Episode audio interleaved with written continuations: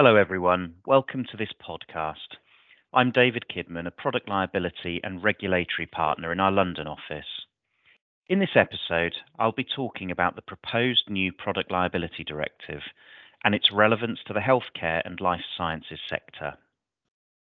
That directive seeks to revive the consumer-friendly approach that was intended with the first Product Liability Directive in the nineteen eighties. It's clear that the proposed new directive would have a major effect on product liability claims in the healthcare and life sciences sector, making it easier for claimants to bring claims, gain disclosure of documents, and succeed.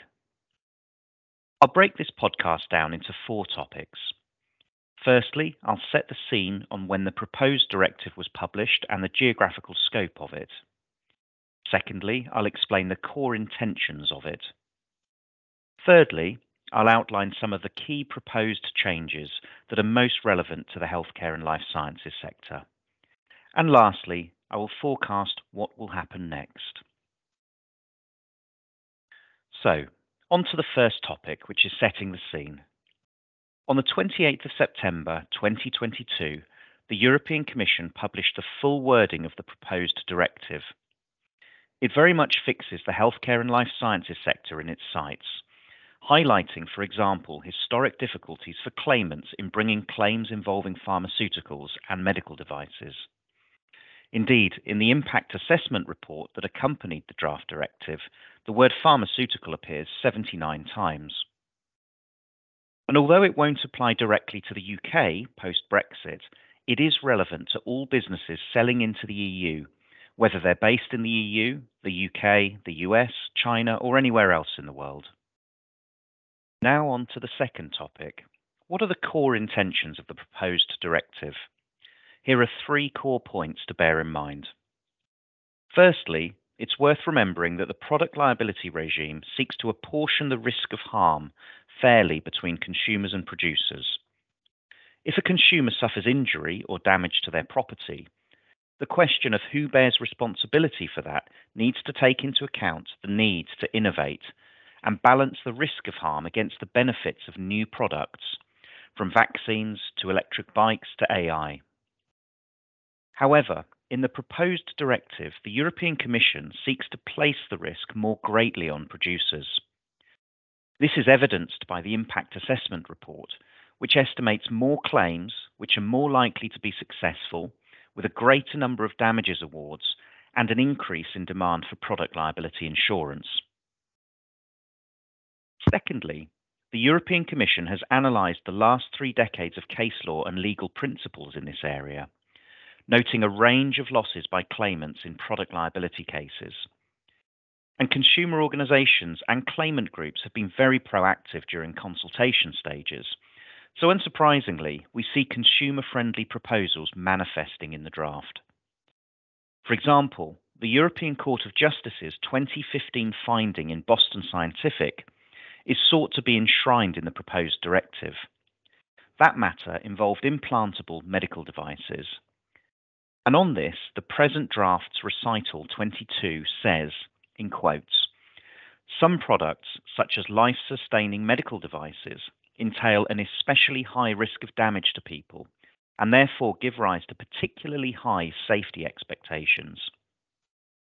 In order to take such expectations into account, it should be possible for a court to find a product defective without establishing its actual defectiveness, where it belongs to the same production series as a product already proven to be defective."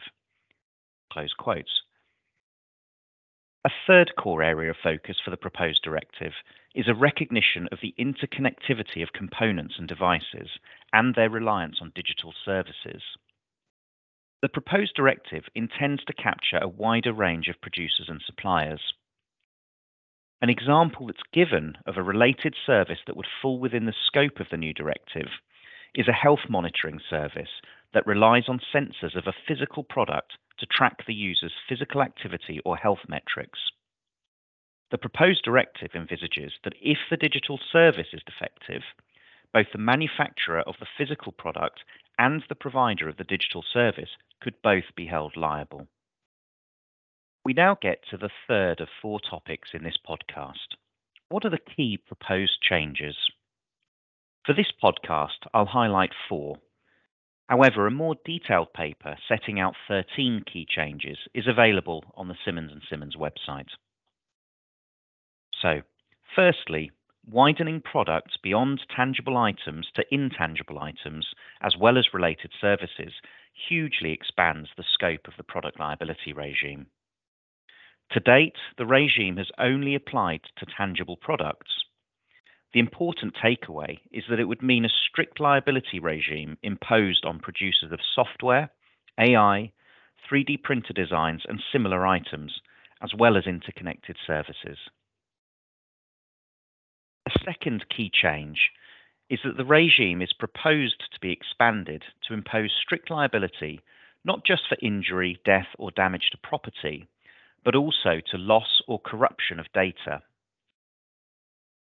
Given the heavy reliance in the healthcare and life sciences sector on data, with information constantly collected, and greater awareness by consumers of the importance of their data in this area, this is a significant change. It's unclear how much data potential defendants will be expected to keep or make intelligible to consumers before it is treated as lost or corrupted. It's also unclear how the concept of loss of data squares with the central concept of product safety. For a claim to succeed under the product liability regime, the product has to be established as defective, meaning not as safe as persons generally are entitled to expect. Now, that's easy to conceptualize in injury claims, but I'd say it's not so easy in relation to data. If a consumer's data is compromised, will the courts start referring to products that cause that loss or corruption as unsafe? If so, it will strongly highlight the importance of data to consumers in the modern age. A third key change is an early disclosure mechanism has been proposed solely in favour of claimants, where a, in quotes, plausible claim is established. This is intended to reduce the disadvantage a claimant has in understanding the product compared to the producer. Now, this proposal would mean a one-sided disclosure mechanism operating in favour of claimants at an early stage. I can foresee that it would be used tactically by claimants to make defendants incur significant time and cost searching for and disclosing a broad range of documents, many of which may be highly sensitive and confidential. In addition, the threshold of establishing a so-called plausible claim is not defined, but it's foreseeable in my view that it would be treated as a fairly low threshold.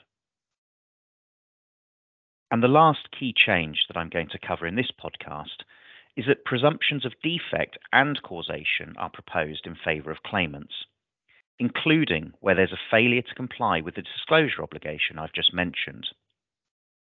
But another way in which defect could be presumed, as well as causation, that is a causal link between the defect and the harm, is where the claimant faces, in quotes, excessive difficulties due to technical or scientific complexity, close quotes.